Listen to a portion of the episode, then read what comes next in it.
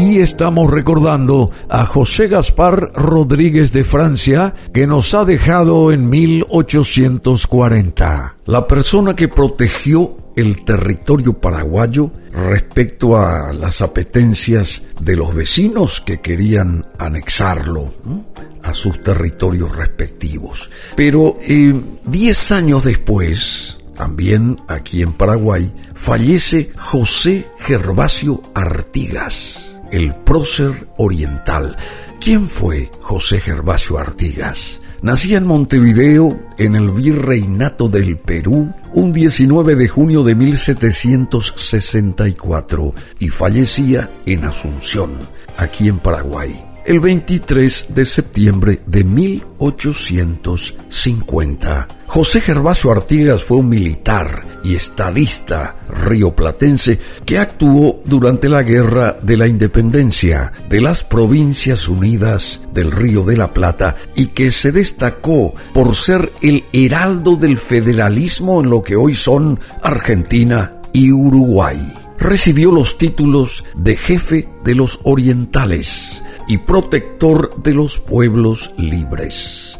Gervasio Artigas es honrado en ambas márgenes del Río de la Plata, siendo el máximo prócer del Uruguay y también prócer en la Argentina. José Gervasio Artigas nació el 19 de junio de 1764 en Montevideo, que en ese entonces formaba parte del virreinato del Perú dentro del esquema del imperio español. Fue hijo del militar Martín José Artigas Carrasco y de su esposa Francisca Antonia Pascual. El matrimonio tuvo seis hijos, siendo José Gervasio el tercero. José Gervasio Artigas tuvo una actuación destacada en las guerras de independencia hispanoamericanas y en el predominio de las ideas republicanas sobre las monarquías. Luchó sucesivamente contra el imperio español y el Reino Unido de Portugal, o sea, Brasil y Algarve y contra los unitarios de las Provincias Unidas del Río de la Plata, tanto de Buenos Aires como de Montevideo. Artigas era oriental, entendiéndose como tal a habitante de la banda oriental de las provincias unidas del Río de la Plata, que estaban compuestas por lo que actualmente es Uruguay y por parte del actual estado brasileño de Río Grande do Sul. De manera directa, sus luchas se orientaron a la conformación de la Liga Federal, organizada estrictamente sobre los principios de la República y del Federalismo federalismo. A la Liga Federal se unieron además de la provincia oriental las provincias de Córdoba, Corrientes, Entre Ríos, Santa Fe y los pueblos de Misiones. Todas ellas, todas estas provincias, como parte actual de la República Argentina, por entonces las Provincias Unidas del Río de la Plata. Su férrea defensa de la autonomía federal de las provincias contribuyó de manera indirecta a la independencia de España de los territorios que conformaron la Liga Federal. En 1828, al concluir la Guerra del Brasil, parte de la provincia oriental, el norte, se mantuvo en poder brasileño, se transformó en un estado independiente del resto de las provincias argentinas, surgiendo el estado oriental del Uruguay.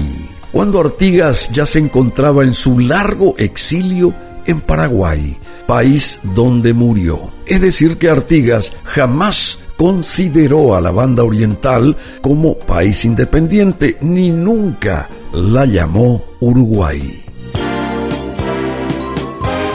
Y en el campo militar, ¿cómo fue José Gervasio Artigas? A los 33 años, en 1797, amparándose en una amnistía para quienes no tuvieran delitos de sangre, José Artigas ingresó como soldado raso al recién creado cuerpo de Blandengues de Montevideo, una milicia especialmente autorizada por el rey de España en el virreinato del Río de la Plata, que tenía como fin el proteger las fronteras en esta función, José Gervasio Artigas participó del control de los avances portugueses en la frontera con el Brasil y en la lucha contra el contrabando y el pillaje. Poco antes de finalizar el siglo XVIII, Artigas se encontró en aquella frontera con un afro-montevideano que había sido capturado por los portugueses y reducido a la esclavitud.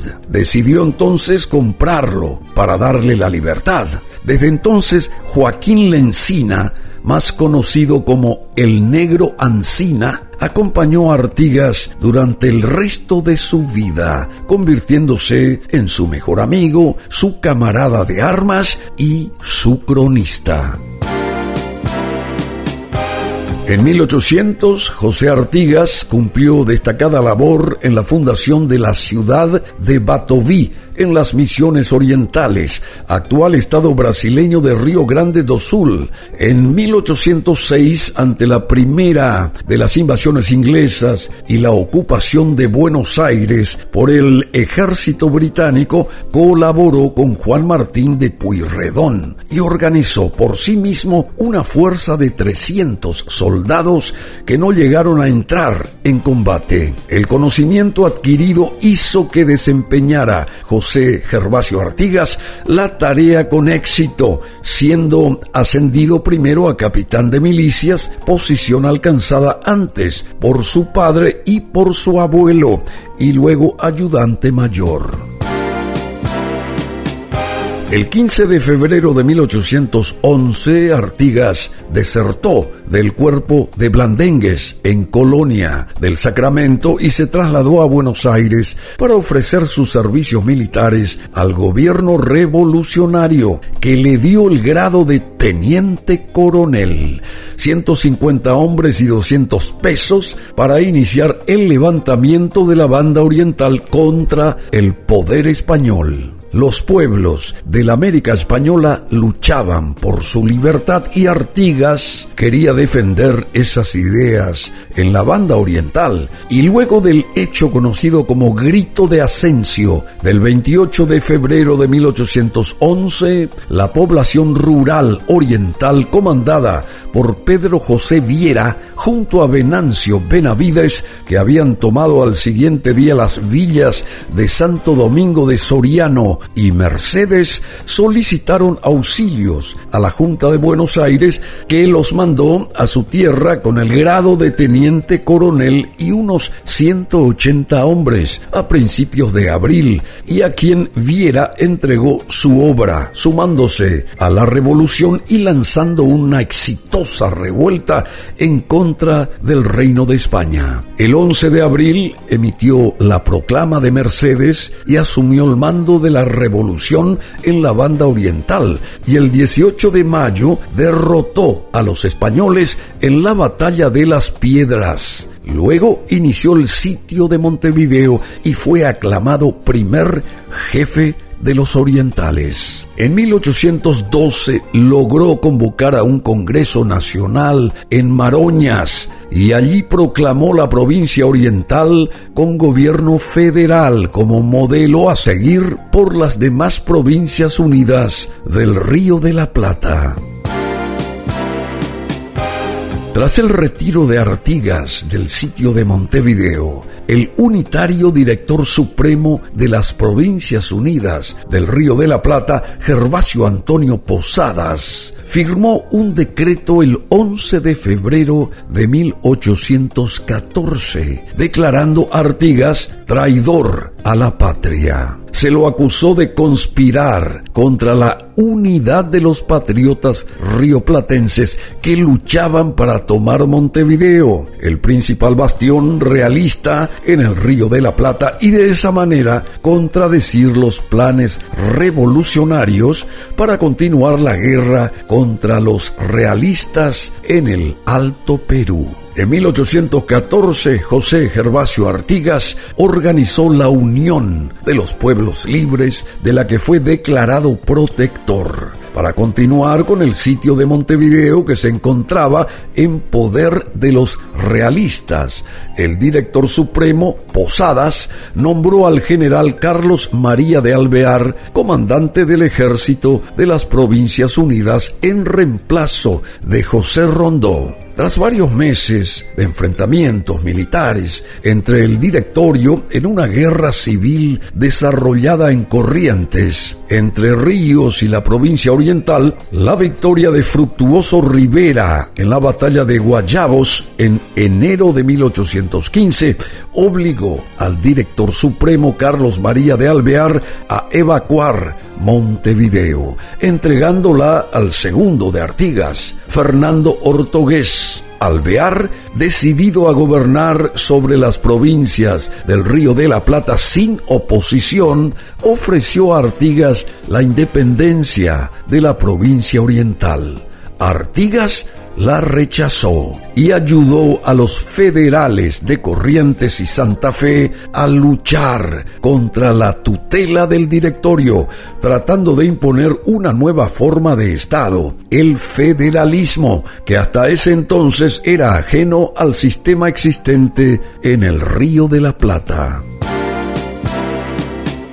Las victorias de Artigas facilitaron la sublevación de Frontezuela, comandada por Ignacio Álvarez Tomás, y la caída de Alvear, el 3 de abril de 1815. En mayo de ese año, Artigas instaló su campamento de purificación unos 100 kilómetros al norte de la ciudad de Paysandú cerca de la desembocadura del arroyo Hervidero que desagua en el río Uruguay y a unos 7 kilómetros de la llamada meseta de Artigas. El campamento de purificación se transformó de hecho en la Liga Federal. El 9 de julio de 1816 se declaró en el Congreso de Tucumán la independencia de las Provincias Unidas del Río de la Plata, pero en el mismo, con excepción de Córdoba, no fueron representadas las provincias pertenecientes a la Liga de los Pueblos Libres, que estaban bajo la autoridad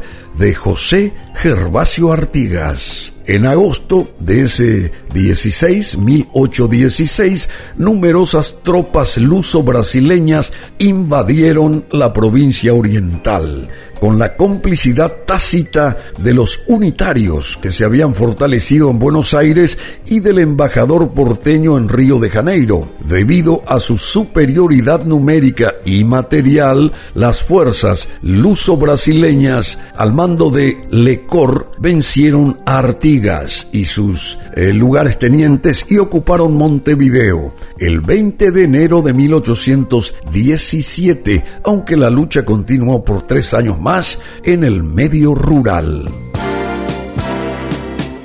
Indignado Artigas por la pasividad de los unitarios de Buenos Aires, les declaró la guerra al tiempo que enfrentó a los luso-brasileños con ejércitos que se vieron diezmados por sucesivas derrotas. Después de tres años y medio de resistencia, la batalla de Tacuarembó de enero de 1820 significó la derrota definitiva de José Gervasio Artigas, que debió abandonar el territorio oriental, al que ya no volvió nunca más. Varios de sus lugares tenientes cayeron prisioneros o abandonaron la lucha. Fructuoso Rivera, por su parte, se pasó al ejército brasileño de ocupación.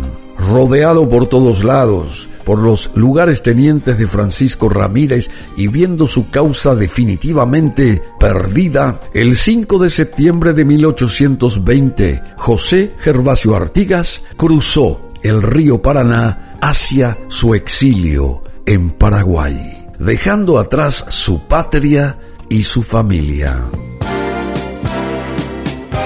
El dictador perpetuo del Paraguay, José Gaspar Rodríguez de Francia, le dio refugio, pero cuidó que no conservara ninguna influencia política, ni mantuviera correspondencia con nadie fuera del Paraguay. Su único acompañante durante el resto de su vida, 30 años, fue el negro Ancina. La campaña de los 33 orientales inició la liberación de su provincia del Imperio del Brasil en 1825, pero la complicada guerra del Paraguay y las intromisiones diplomáticas de Gran Bretaña llevaron a la independencia del Estado oriental del Uruguay Uruguay en 1828, en la cual Artigas nunca participó. Confinado a la lejana e inhóspita villa de San Isidro Labrador de Curuguatú, allí vivió cultivando la tierra hasta la muerte de Rodríguez de Francia y no causó problema alguno a las autoridades paraguayas. Fue en esta localidad donde Artigas conoció hacia el año 1825 a Clara Gómez Alonso, quien fue su compañera hasta la muerte. De esta unión nació en 1827 Juan Simeón, el último de su larga prole y que llegó a ser teniente coronel en Paraguay, hombre de confianza del mariscal Francisco Solano López. No obstante su pasividad en el exilio, por mera precaución, fue arrestado algunas semanas después de la muerte del dictador, ocurrida el 20 de septiembre de 1840, hace 182 años. El nuevo gobierno del Paraguay, encabezado por Carlos Antonio López, primer presidente constitucional de la República, lo trasladó hasta Asunción, donde disfrutó Artigas de su plácida ancianidad en el barrio asunceno de Trinidad, residiendo en la propia quinta Ubiraú del presidente de la República, rodeado del afecto de los paraguayos. Allí falleció el 23 de septiembre de 1850 a los 86 años de edad. En el mismo día, un carretón sin toldo, arrastrado por bueyes, llevó su cadáver desde su rancho hasta el cementerio de la Recoleta, acompañado de Benigno López, hijo menor del presidente. Los vecinos Julián Ayala, Alejandro García y Ramón de la Paz Rodríguez y el fiel asistente Ancina, todos estuvieron en ese momento junto a su cadáver. Los paraguayos y guaraníes misionenses lo llamaban Caraiguazú, Gran Señor, título que no solo le dieron a Artigas, sino que también a Rodríguez de Francia y a Francisco Solano López. Por otra parte, el historiador Gonzalo Abella recoge Señor que resplandece, título con que los guaraníes de la zona de Curuguatú se referían a Artigas. Testimonio de su larga estadía en el Paraguay, 30 años, son una escuela pública y un árbol de Ubiraputá. En 1855, ante la gestión del presidente Venancio Flores, los restos de José Gervasio Artigas fueron repatriados desde el Paraguay. Ya en Montevideo se mantuvieron ocho meses en la capitanía del puerto y fueron retirados el 20 de noviembre de 1856 cuando se les dio sepultura en el Panteón Nacional del Cementerio Con la solemnidad correspondiente a los servicios prestados a su país, luego de realizarse las exequias fúnebres en la iglesia matriz. Según Joaquín Requena, fueron enterrados bajo la sombra del sagrado estandarte del divino libertador del género humano, y en su lápida se leía la siguiente inscripción, Artigas, fundador de la nacionalidad oriental. En Uruguay se adoptó la que fuera bandera de la Liga Federal como uno de los símbolos patrios, bajo la denominación de bandera de Artigas. Además, se creó el departamento de Artigas en su honor, cuya capital es la ciudad de Artigas. También se le han dedicado varios himnos, titulados Himno Artigas, uno de ellos. En la Argentina, Artigas es considerado uno de los comandantes héroes de la Guerra de Independencia Argentina y el creador del federalismo rioplatense. Por estos motivos, la misma bandera de Artigas es hoy oficial en la provincia argentina de Entre Ríos y la de Misiones tiene su bandera inspirada en la de Artigas. En Asunción del Paraguay lleva su nombre una importante avenida que culmina en el Jardín Botánico, donde se encuentra la Escuela Artigas, solar en el que el prócer pasó sus últimos años en el exilio. También en Asunción, el 8 de noviembre del 2002, fue inaugurado un monumento a Artigas en la Plaza Uruguaya, una de las más importantes de la capital paraguaya. Hay un municipio en el departamento de Itapúa con el nombre de General Artigas. Municipio este que se lo rebautiza justamente con el nombre del prócer oriental en 1942. El general José Gervasio Artigas, héroe indiscutible en el Río de la Plata, también tuvo a Paraguay como país aliado en sus últimos 30 años de vida.